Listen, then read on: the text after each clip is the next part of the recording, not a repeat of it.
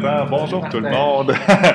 Est-ce que ça va bien? Super bien, Alright, ça va toujours extrêmement bien.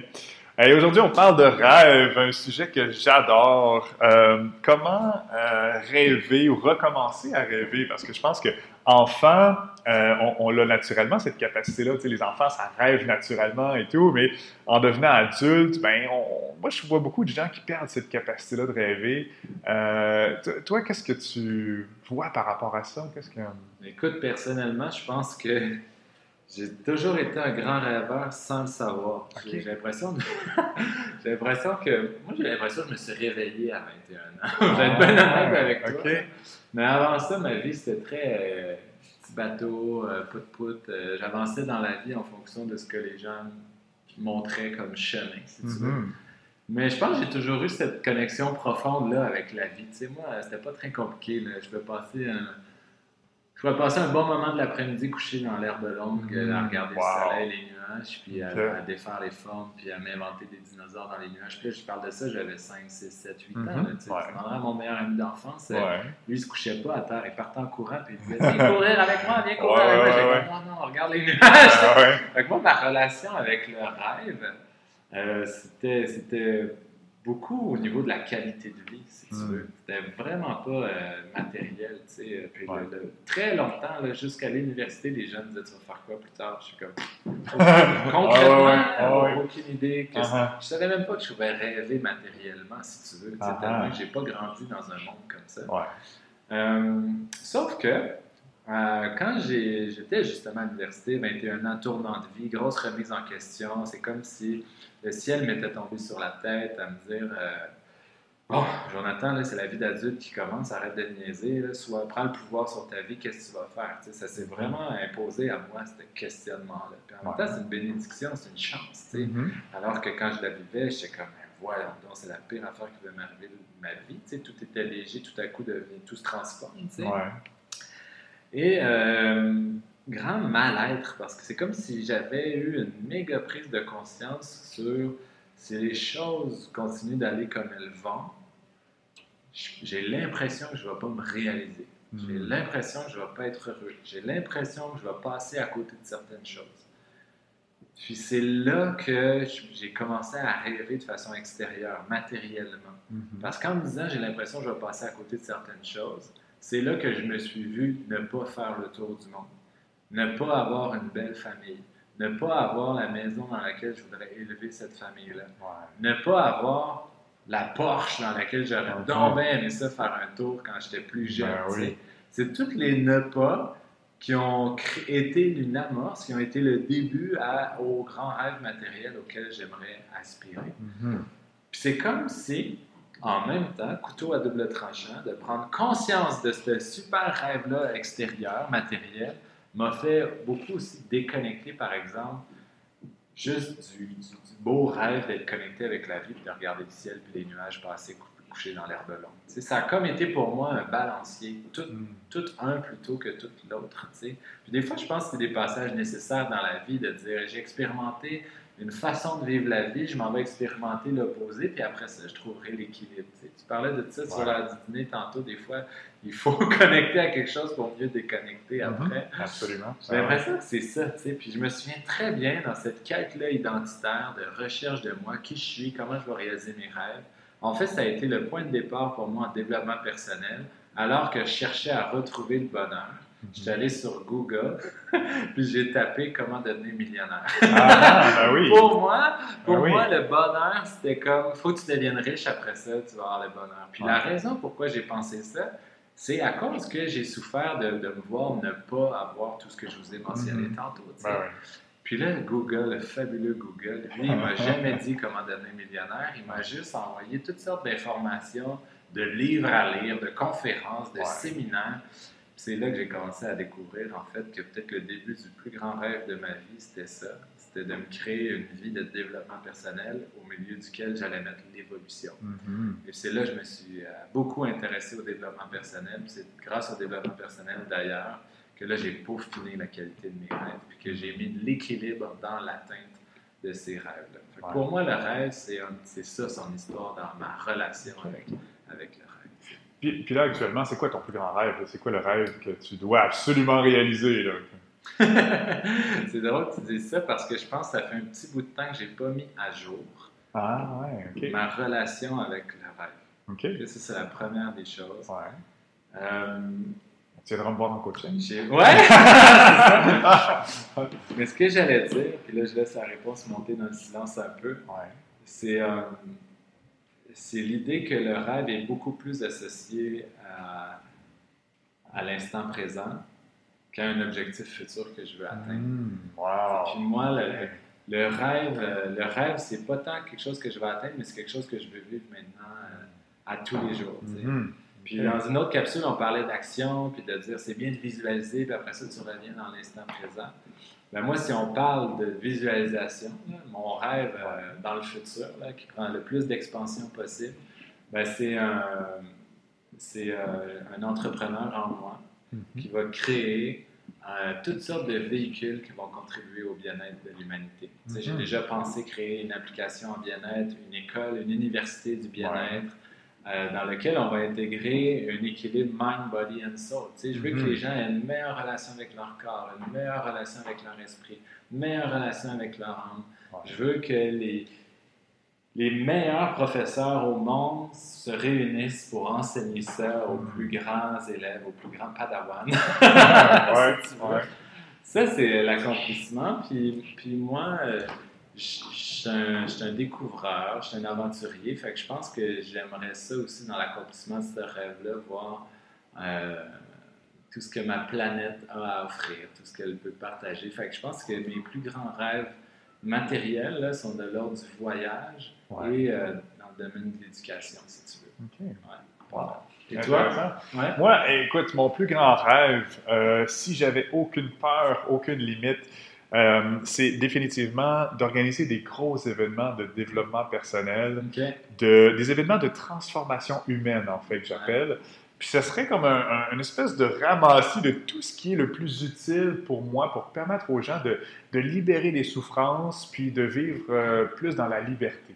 Mhm. C'est pour ça que moi, je tripe sur l'hypnose. euh, mais il n'y a pas juste ça, il y a aussi bon, mes activités que je fais d'échange de regards ou de câlins gratuits ou toutes ces choses-là. Ce serait, bref, de- il pourrait y avoir plein d'intervenants, mais des gros événements, puis ça, je vois ça partout dans le monde. là, Tous puis les des gros événements rassemblements, dans là. lesquels tu vois les gens vraiment switcher, Oui, transformer. exact, exactement. De vivre cette transformation-là, là, ça, c'est mon plus grand rêve, c'est de, de- de fournir aux gens un espace de transformation sécuritaire Mhm. où est-ce que les gens peuvent vivre ce genre de choses-là. Nice. Euh, puis, puis je vois clairement toutes mes peurs rattachées à ça. La peur de, de ma propre grandeur, en fait. J'ai peur. Je me, je me dis, mais qui je suis, moi, pour, pour désirer ce projet-là qui est aussi grand?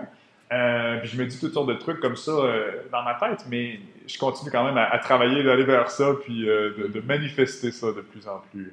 Puis le rêve du petit gars, le petit Martin en dedans de toi, euh, tu sais, là, j'entends euh, le rêve sage, euh, tu sais, professionnel, Ouais. justement, qui veut contribuer au bien de l'humanité. Est-ce que c'est ça pour toi depuis que tu es tout petit? Ou il y a un petit garçon en dedans de toi qui tripe aussi avec plein d'autres affaires qui dit, lui, là, il veut vivre ça à la fin. Oui, ben tiens, quand tu me dis ça, y a- il y a- moi, en fait, j'avais trois rêves de jeunesse vraiment précieux. Depuis longtemps, c'était mon rêve d'aller voir New York, mon rêve de- d'aller à Legoland au Danemark, puis mon rêve Nice. euh, d'aller voir le château de Neuschwanstein euh, en Allemagne. C'est le château sur lequel celui de Disney est basé. Là. Et c'est spécial parce qu'à 23 ans, à 17 ans, j'étais allé à New York, à 20 ans, je suis allé à Neuschwanstein en Allemagne, puis à 23 ans, j'étais allé au Danemark. Et à 23 ans, quand j'ai eu réalisé mes trois rêves d'enfance, ça m'a fait un pincement au cœur parce que je me suis dit, hey, Done. j'aurais plus jamais de rêve d'enfance à réaliser. Euh, mais c'est ça, bon, en fait, j'en ai plein d'autres aujourd'hui, des rêves, entre autres, ce, rêve-là qui est, tellement grand, qui est plus grand que moi, puis peut-être plus grand que ma vie, en fait, parce que je me dis, euh, moi, ce que je vois, c'est que je vais démarrer un mouvement, mais qui va être plus grand que moi, puis qui va se perpétuer après ma mort. Euh, mais mais c'est ça. Toi, ce que je sais de toi aussi, c'est que par rapport au voyage, tu réalises le rêve aussi de faire Hmm. un voyage par année. Et voilà. Ou en ouais. fait, d'avoir plus de voyages Oui. à ton actif que de nombre d'années. Exactement, c'est ça. j'ai- Là, j'ai- t'as quel âge? J'ai 38 ans, puis j'ai voyagé, moi, dans 40 pays. Et, euh, deux oui, c'est ça. Je avance, j'ai deux ans de, de pause, si je veux. Et puis, c'est tout le temps de garder mon nombre de pays plus élevé que mon âge. C'est mon défi personnel. Je trouve ça vraiment stimulant de faire ça. Là. Puis, y a-tu dans ta vie, comme moi, tantôt, je le racontais, un moment critique où est-ce que tu as dit, bon, là, je réalise mes rêves. Tu sais, là, j'y vais. Que, que tu sentais que tu te euh, retenais. Oui. Puis ça a basculé. Absolument. Ben, je pense que les gens qui nous écoutent, c'est ça qui les intéresse le plus. Ben, on, va parler, moi, ce que j'ai vécu à 19 ans, c'est euh, j'ai fait une dépression. Et euh, j'étais au cégep en sciences pures parce que je ne savais pas du tout ce que je voulais faire dans la vie. Donc, je suis là en sciences pures parce que c'est ça qui ouvrait le plus de portes. Et j'ai fait un an là-dedans, puis mes notes, moi j'avais des très bonnes notes au secondaire, au primaire, au secondaire, des excellentes notes. Puis au cégep, là, ça marchait plus du tout. Mes notes baissaient énormément. Euh, j'ai eu peur pour ma session. Je suis allé voir le médecin, je lui ai raconté ce qui se passait. Puis, ah, ça, c'est fascinant. Je trouve en 20 minutes, il m'a donné une prescription pour les antidépresseurs avec un papier pour m'exenter de ma, session de, cours. Euh, je trouve ça aberrant qu'on puisse euh, poser un diagnostic aussi rapide. En même temps, je comprends très bien, je ne juge pas, mais, mais pareil. Et donc, j'ai été là-dessus sur les antidépresseurs pendant quelques mois. Et ça, là, ça a été une bénédiction dans ma vie parce que ça a permis, comme tout mon monde, mon monde autour de moi s'est effondré, tous mes standards, tout ça, tout ce que je pensais qu'on exigeait de moi s'est effondré, ben ça a permis à une seule et unique chose d'émerger, c'était mon désir de voyager. Hmm. Et euh, ça, ce désir-là était très fort. Et c'est ça que j'aide, que, que, je dis aussi à, mes clients aujourd'hui, c'est de partir juste avec la seule certitude qu'on a. Je savais pas plus ce que je voulais faire dans la vie. Je sais pas pourquoi je voulais voyager, mais je voulais voyager je suis parti comme ça, je suis parti vivre en Écosse pendant un an. Ça a été le début de ma vie, ça c'est merveilleux, de partir, euh, de, partir de chez mes parents, de vivre par moi-même et tout. Euh, j'ai voyagé partout en Europe. Déjà là, ben, juste en un an, j'ai fait une dizaine de pays peut-être, ou même plus que ça, parce que j'étais allé en Afrique aussi après, j'ai fait quasiment une vingtaine de pays. Euh, et, c'est ça, ça a été le début de ma vie à ce moment-là. Et ça a été le début de, de tout un cheminement, mon cheminement de développement personnel, mon cheminement d'apprendre à me connaître, d'apprendre à m'accepter comme je suis, toutes plein de choses qui ont découlé de ça.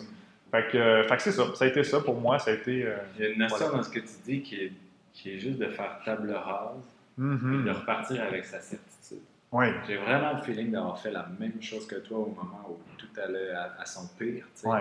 Je veux dire, à un moment donné, il y a tellement de pression accumulée, mm-hmm. d'affaires qui viennent de tout le monde, de tout bord, de tous côtés, que tu fais juste dire, on peut se faire éclater cette bulle de mm-hmm. pression-là laisser sortir tout ça, faire table rase, carte blanche, on repart.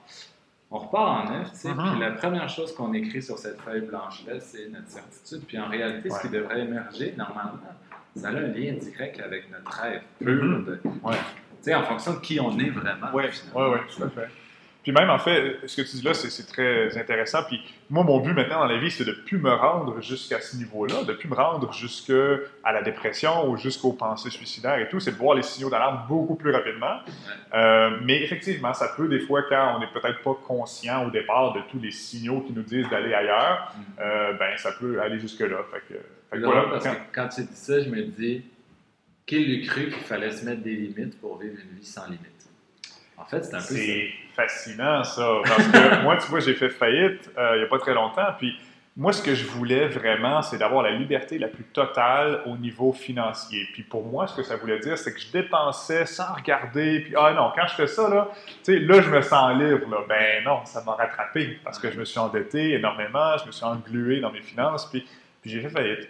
Puis aujourd'hui, je suis tellement, tellement content de ça parce que ça m'apporte une nouvelle vision de l'argent. Puis je vois justement que c'est la structure, c'est une certaine discipline qui m'apporte le plus de liberté.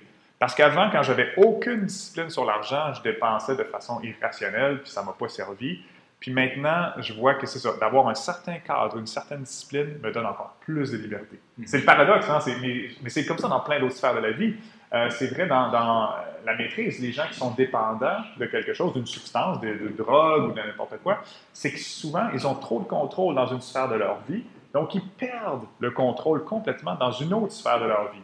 Et, donc, c'est de, de, rassouplir le contrôle qu'on a sur cette, chose-là pour que l'équilibre, le fameux équilibre dont on a parlé, je pense, dans chaque podcast, pour que cet équilibre-là revienne, dans le fond. C'est drôle parce que c'est tellement j'ai tellement l'impression de vivre ça ou de l'avoir vécu, puis je suis sûr que tout le monde, c'est un peu ça.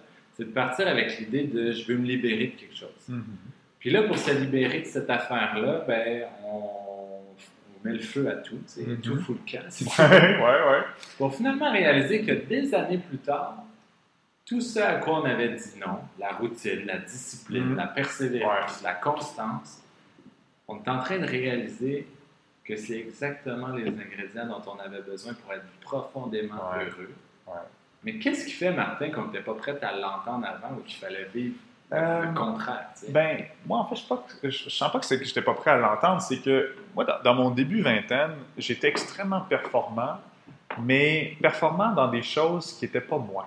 Mhm. Euh, c'est ça qui se passait. Puis, ce qui est arrivé, c'est que moi, je, travaillais fort, puis euh, dans mes emplois, j'étais un des plus performants tout le temps, puis j'avais des augmentations de salaire, des promotions et tout, ça, c'était génial.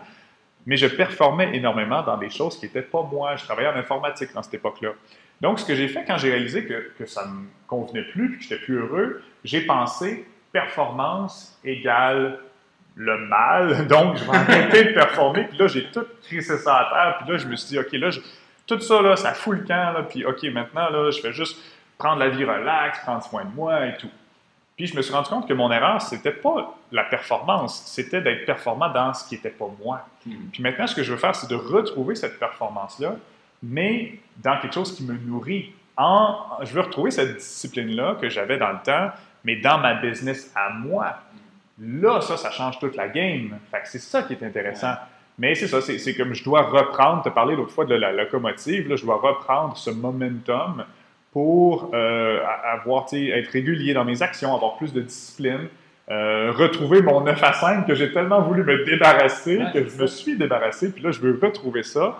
Ben, flexible quand même, mais me retrouver un certain 9 à 5, mais dans ma business. Là, ça change toute la, game.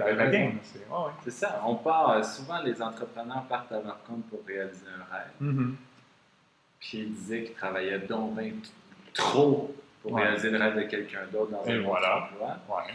Puis finalement, partent à leur compte, réalisent qu'ils ont fait ça au nom de la liberté, mais qu'ils n'auront jamais travaillé autant de toute leur vie. Tu sais, Ils Ouais. ont doublé le nombre d'heures qu'ils passaient au travail, Ouais. mais ils vont quand même dire Je me sens plus libre. Mhm. Pourquoi? Parce que la liberté n'était peut-être pas associée au nombre d'heures qu'on passait au travail et Ouais. au nombre d'heures qu'on passait ailleurs, mais plutôt au fait d'être cohérent avec qui on est. C'est ça. C'est comme dans l'énergie derrière les actions qu'on pose. C'est ça qui est vraiment fondamental. C'est pourquoi tu fais ces actions-là. Fait que, ouais, voilà. Tu vois, il y a une autre question aussi que j'adore poser aux gens pour euh, leur permettre d'identifier c'est quoi vraiment leur rêve ou ce qui est prioritaire dans leur vie. C'est euh, qu'est-ce que tu ferais s'il te restait seulement un mois à vivre? Ouais. Et ça, c'est puissant, cette question-là, parce que euh, ça force à aller à l'essentiel. Tu sais, ma question du millionnaire, ça ouvre énormément l'esprit, ça permet aux gens de rêver puis de, de faire des folies. Cette question-là, elle oriente. C'est- la question du un mois à vivre, là, on fait le focus. Là, on, on- là, là, il te reste juste un mois à vivre. Fait qu'est-ce qui est vraiment primordial, essentiel dans ta vie? Est-ce que c'est euh, de passer du temps avec ta famille, de voyager? Ça, c'est fascinant. Les réponses qui vont venir à cette question-là, ça m'indique exactement qu'est-ce que je dois faire prochainement, même si j'ai pas véritablement un mois à vivre qui me reste, là, mais dans la prochaine année. Moi, ce que, ce que, j'ai, ce que je voudrais faire dans la, s'il me restait un mois à vivre, c'est ce que je dois faire dans la prochaine année. C'est vraiment ça, là, c'est de passer du temps avec mon père, du temps de qualité, d'aller dans le bois avec mon père, de faire des choses comme ça. Euh, puis c'est ça que les gens doivent se poser pour. Je t'écoute euh, parler. Alors, ça devrait, ça devrait être quoi les racines de nos rêves? Tu sais, tu sais, là, si je t'entends parler, finalement, c'est pas juste euh, voyager puis créer des espaces de bien-être, Mhm. mais c'est aussi de passer du temps de qualité avec les gens qui t'aiment. Donc, Ben oui. donc, nos rêves ils doivent partir de où, en quelque part? Tu sais, mettons qu'on crée ça ensemble. Ouais. Est-ce que, ce serait une bonne réponse de dire on part de la roue de la vie, de toutes les sphères de notre vie, et pour chacune des sphères de notre vie, il doit avoir en quelque part un rêve à accomplir qui émerge de ça? Ça aurait-tu du sens? Oui, oui, ça pourrait être ça. Ben, moi, ce que j'aime dans cette question-là, c'est qu'elle est très large. Mm. Puis la première chose que les gens vont me répondre, en fait, ce que j'aime, c'est que les gens répondent le plus intuitivement possible. Tu sais, il faut spontané. Qu'est-ce qui te vient à l'esprit? Si c'est le voyage, ben c'est probablement que dans ta vie, c'est ça qui est le plus important, puis peut-être le plus négligé. Ouais. Euh, si c'est passer du temps avec ta famille, ben c'est peut-être ça qui est le plus important dans ta vie. C'est, vraiment, c'est très personnel à chacun. Tu sais, moi, le nom de ma compagnie, c'est Expert en bonheur. Fait que j'ai souvent des gens qui me demandent Hey, c'est quoi le bonheur Ben, moi, j'ai pas de réponse à ça. Je, je sais c'est quoi ma définition du bonheur à moi, mais je sais pas c'est quoi celle des autres. Fait que c'est ça que je fais. Mon rôle, c'est pas de dire aux gens c'est quoi le bonheur, Mm. c'est de demander aux gens C'est quoi, le bonheur pour toi? Puis après ça, d'aider les gens à s'y rendre. Fait que c'est ça, cette question-là. Qu'est-ce que tu ferais si tu restais un mois à vivre? C'est ça. Puis même, la question encore plus large que j'aime beaucoup faire, ça, je fais ça à, chaque année ou deux ans, c'est l'exercice le plus total, c'est qu'est-ce que je ferais s'il me restait euh, dix ans à vivre? Puis là, il faut être le plus réaliste possible parce qu'à un mois, pas mal tout le monde me dit qu'il laisserait leur emploi. Donc ça, c'est très révélateur. Fait que ça veut dire que probablement que tu n'es pas dans le bon emploi. Euh, fait qu'il y a du travail à faire là. Mais à 10 ans, ben, les gens ne laissent pas leur emploi quand il reste encore 10 ans à vivre. Il faut encore avoir un revenu. Donc, qu'est-ce que tu ferais? Puis ensuite, s'il te restait un an à vivre, ça serait quoi ta dernière année sur, sur Terre? Après ça, un mois, puis même, je pose une semaine, puis une journée. Puis les réponses de chacun de ces exercices-là, ça me donne quoi faire cette semaine. Cette semaine, moi, je fais un peu de s'il me restait un jour à vivre, un peu d'une semaine, un mois, un an, puis dix ans. Fait que ça me permet de vivre du très moment présent, très concret, puis du long terme en même temps. De bâtir ce dix ans-là en même temps que je vis déjà mon qu'est-ce que je ferais de ma journée s'il me restait juste un jour à vivre? Et si c'était ma dernière journée sur Terre, wow, ça change énormément la, vision qu'on a de cette journée-là. Ouais. ça... Me pose la question, Martin, à quel point vivre son rêve, c'est une question d'état d'esprit Mm-hmm. versus quelque chose qui se matérialise? Euh, ben, c'est beaucoup les deux, moi, je pense. Hein. C'est, ouais, c'est vraiment les deux. Moi, je pense que la vie, c'est un dialogue entre ce qui se passe à l'intérieur de soi puis à l'extérieur de soi. Parce que, tu sais, on a parlé déjà de la confiance en soi. Tu peux te répéter à l'intérieur, j'ai confiance, j'ai confiance, j'ai confiance, j'ai confiance. Mais si, quand tu sors de chez vous, euh, tu croises quelqu'un puis tu as de la misère à dire bonjour, euh, tu sais, ben, le test de la réalité ne marche pas. À l'inverse, si tu as juste le monde extérieur, tu as l'air super confiant, j'ai du bon aussi qui vient de voir de même. Ah oui, dans la société, j'ai l'air confiant, mais en dedans, et mon Dieu, que j'ai des doutes, puis que j'ai des peurs et tout, fait que c'est pas cohérent ça non plus. Fait que c'est l'équilibre entre monde intérieur, monde extérieur. C'est ça qu'il faut voir. Fait que voilà, donc oui, c'est est-ce que je suis en concordance entre ce qui se passe en dedans et en, dehors de moi? Ouais. Peut-être une dernière question avant de finir. Je sais qu'on avait noté en brainstorm, c'est pourquoi on a tendance à arrêter de rêver hmm. à l'âge adulte, ouais. alors que ça se déclenche, on dirait plus naturellement quand, quand on est un enfant? Ben oui. Ben ça, malheureusement, moi, je pense que c'est beaucoup la société dans laquelle on vit. On vit dans une société qui est très rationnelle, qui est beaucoup basée sur euh, qu'est-ce que tu vas faire comme travail, qu'est-ce que tu vas étudier, qu'est-ce que tu as étudié? Hmm. Euh, puis même ça, c'est flagrant parce que moi, quand je demande aux gens c'est quoi ton plus grand rêve ou la question du millionnaire, euh, les gens vont beaucoup se ramener à leur CV, ce qu'ils ont fait comme études, ce qu'ils ont fait comme expérience de travail et tout. Alors que moi, ce que je veux, c'est que les gens décrochent de ça complètement parce qu'il faut vraiment, moi, là, dans le moment, ce que je fais, ça n'a aucun lien avec ce que j'ai étudié. J'ai fait un bac puis une maîtrise en relations internationales. Si je regarde mon CV, j'ai travaillé en informatique et en restauration. Fait que ce que je fais là, c'est complètement, ben pas complètement, mais c'est quand même relativement pas mal déconnecté de, ce que je fais, euh, de ce que j'ai fait. Puis, euh, puis c'est ça, il faut, vraiment faire cette coupure-là, parce que si t'es pas heureux dans ce que tu fais, c'est qu'il n'y a pas cette coupure-là de fait. Là. Donc, euh, donc voilà, c'est vraiment de faire la coupure, de, de, se faire une nouvelle cible, de déterminer c'est quoi que je veux vraiment, puis de prendre l'action pour, euh, pour s'y rendre. Oui, je suis d'accord avec toi. Moi, je pense que la première action que j'ai faite dans ma vie, dans le but de réaliser mes rêves, je l'ai nommé tantôt, c'était un petit peu de faire table rase de tout ce qu'on avait mhm. gonflé euh, oui. du point de vue de la société. Puis Jonathan, tu deviendras ceci. Tu sais. La deuxième chose, c'est de prendre le temps de réfléchir. Tantôt, tu as posé les, les, bonnes mhm. questions. Qu'est-ce que je ferais si j'étais libre financièrement. Qu'est-ce que je ferais s'il me restait un mois à vivre? Qu'est-ce que je ferais s'il me restait dix ans à vivre? Mm-hmm. Des fois, on est tellement dans la roue de la vie, comme un hamster qui tourne, qui met trop boulot, dodo, hein, les enfants, ci, ça, ça. On n'a même pas le temps de se poser ces questions-là. Puis c'est des questions qui valent cher, qui méritent beaucoup d'attention puis beaucoup de temps de réflexion aussi. Mm-hmm. Fait peut-être que les premières étapes, c'est de faire table rase puis de se donner le temps de réfléchir avec qualité à qui on est puis qu'est-ce qu'on veut faire en fonction de, qui mm-hmm. on est. Puis troisièmement, ben, faire un plan de match dans l'action, qu'est-ce que ça va donner? Puis à la fin, ben, peut-être de dire, je suis prêt à perdre. Puis de prendre le risque de perdre ce que j'ai construit jusqu'à maintenant pour gagner quelque chose d'inestimable. Mm-hmm. Puis on est d'accord que c'est ce, risque-là qui est le plus épeurant euh, pour tous ceux qui ont envie de réaliser leur rêve? Oui, bien souvent, c'est ce qu'on se rend compte, c'est que les gens qui nous entourent sont pas ceux qui vont supporter ce rêve-là puis cette vision-là. c'est pour ça, c'est de là que vient la détresse. Est-ce que tu parles en connaissance de cause? Puis, ben oui, puis, puis c'est ça qui est dur au début, c'est de s'entourer des personnes qui vont, quand on va parler de nos idées un peu folles, qui vont faire « Oh wow, c'est bien cool, c'est trippant, puis comment tu vas réaliser ça? » plutôt que quelqu'un qui va nous rabaisser puis qui va nous faire, ben voyons, ça va pas marcher ou ça n'a pas de sens ou je sais pas quoi. C'est ce que je me suis euh, dit, Martin, pour me détacher de ça, cet Ouais, quoi? environnement-là qui nous empêche d'avancer. Ouais. Je me suis dit, les gens m'aiment tellement qu'ils ont peur à ma place. Oui, ben oui. Puis- Puis les transmettent. Absolument, mais c'est ça, tous les gens, ces gens-là, ils viennent, ils, ont ces préoccupations-là parce qu'ils viennent d'un endroit d'amour. C'est un, ils nous aiment, ils veulent qu'on qu'on reste Mm. euh, avec eux, qu'on reste comme eux. Euh, c'est bien intentionné. Mhm. Ça ne veut pas dire que l'effet final est bénéfique, mais, mais c'est correct d'accepter ça. Puis moi, moi maintenant, euh, j'ai pensé que ma première conférence, euh, j'ai j'ai toute ma famille, ma parenté qui sont venus et tout, c'est génial. La deuxième, ils sont pas revenus. c'est pas, pas les- mes amis de l'époque, c'est pas ma famille qui sont venus me supporter le plus longtemps dans mes rêves, c'est les gens qui résonnaient avec mon message. Fait que mon environnement a changé, les gens de qui je m'entoure ont changé. Ouais. Mais, mais c'est correct. Tu sais, chacun a, a son rôle. Tu sais, ma famille biologique a son rôle, qui n'est pas de triper sur les mêmes choses que moi. Ouais. Que, C'est ça, on aurait pu même ne pas en parler. Puis tout le monde qui nous écoute, qui ont envie de commencer à réaliser leurs rêves, la première chose qu'ils vont faire naturellement, c'est d'aller s'entourer des gens, euh, des gens qui pensent comme Oui. eux. Je pense que l'être humain fait ça naturellement. À un moment donné, il ne peut, oui. peut pas penser quelque chose aussi fort, puis, puis pas se donner les moyens relationnels d'y arriver. Ouais. Ça, là, c'est tellement libérateur. Moi-même, je l'ai vécu quand ben, j'ai parlé déjà de, de- au moment à 15 ans où je pensais au suicide. Euh, c'est que, bon, je découvrais mon, mon orientation sexuelle, que je suis gay. Puis quand je suis allé ensuite pendant un an dans un groupe de jeunes ados gays, ah mon Dieu, la libération de me rendre compte que je n'étais pas le seul à souffrir, que je n'étais pas le seul qui vivait ça, c'était libérateur énormément.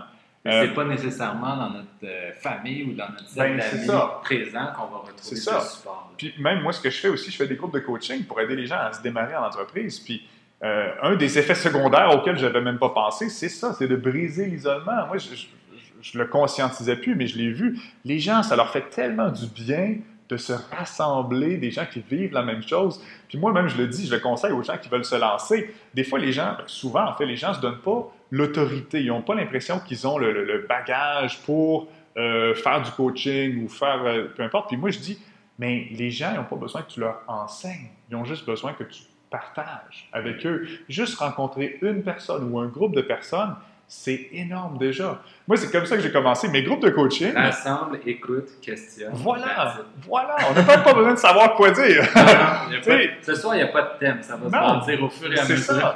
Puis, puis moi, tu sais, quand j'ai commencé ces groupes-là de co- coaching, là, je les ai commencés que c'était sur l'indépendance financière. Puis j'étais pas indépendant financièrement, je le suis toujours pas. Mais je faisais juste rassembler des gens qui avaient cet intérêt-là en commun. Mm. Et juste ça, là, c'était énorme. Juste rassembler des gens comme ça, ça apporte beaucoup de valeur sans que j'enseigne aux gens comment faire. Donc, euh, voilà. Ton dernier propos, il met bien la table euh, pour notre prochain sujet, en tout cas, Martin, Ben oui. qui est l'argent et le succès. Puis, Mhm. euh, on va essayer de se challenger puis de se questionner à savoir ben, comment on peut avoir une bonne relation en 2019 avec l'argent? Tantôt, on a parlé que la réalisation de nos rêves, c'était autant un sentiment intérieur que Mhm. souvent une matérialisation extérieure aussi. Ouais. Ben, sans contredit, l'argent, c'est un foutu bon véhicule euh, pour arriver à matérialiser de façon extérieure nos rêves. Absolument. Ouais. Ouais. Prêt à en parler tantôt? Yes, on se revoit. Prochain podcast. À bientôt tout le monde! Ça marche. Bye.